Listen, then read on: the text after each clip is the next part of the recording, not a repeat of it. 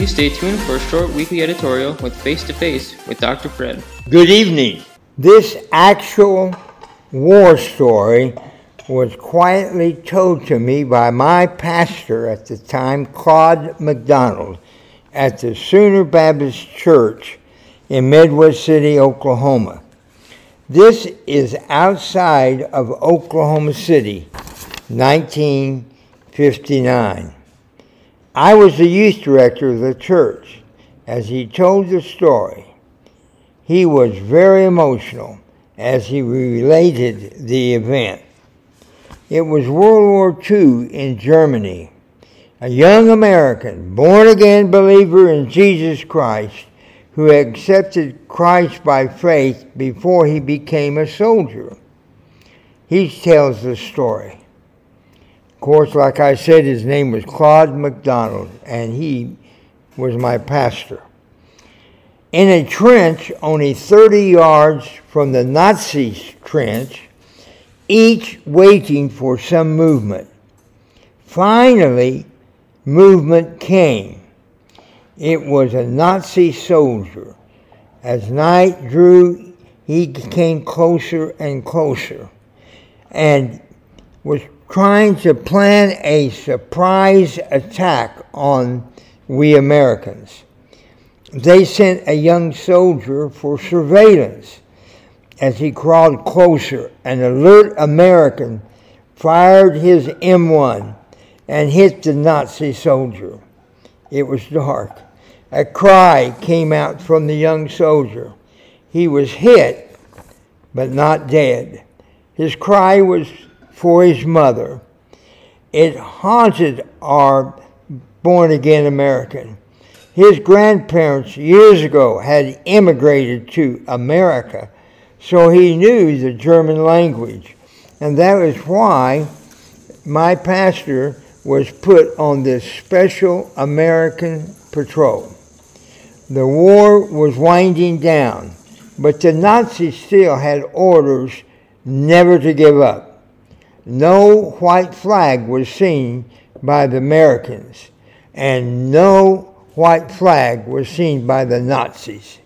It was still intensive. To die, then rather to give up, was the Nazis' order. Darkness made it impossible to see what was going on. But the cry of the young Nazi soldier, crying for his mother, was haunting. Now, there was no crying at all. He was dying. Even though he was about 10 yards away from me, no one was allowed to get him. But 10 yards away, our American born again soldier silently crept to the dying soldier, grabbing his uniform and pulling. Another American followed, and both pulled the enemy into their trench. As the morning sun from the east brought daylight, the medic immediately worked over the young enemy soldier. This saved his life. That morning was Christmas Eve. Nothing happened. Some American soldiers were upset about the enemy soldier in their trench and getting medical help. Another day, still no movement. Waiting in silent darkness, a sound from the Nazi trench was heard. They were singing. It was Christmas. Stille Nacht. I looked not. It was not long as the German soldiers continued to sing in Germany, Stille Nacht. The Americans in their trench began to sing in English, Silent Night, Holy Night, along with the Germans.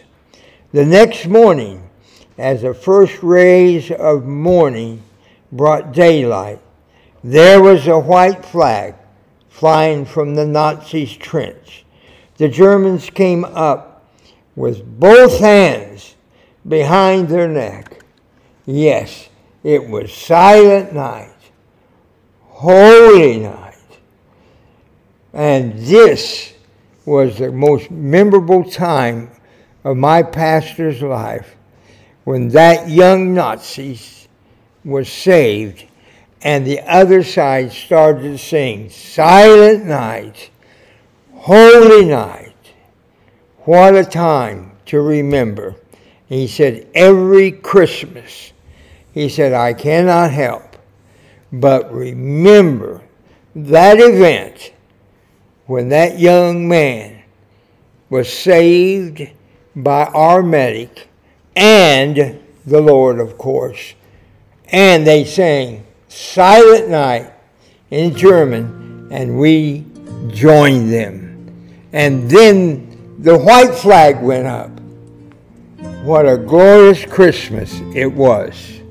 Silent night, holy night. Stille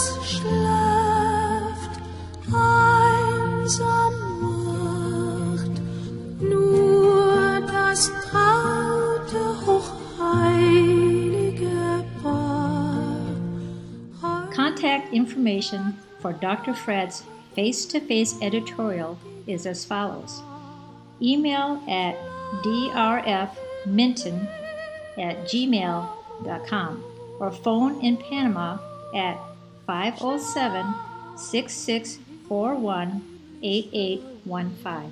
Thank you, and God bless.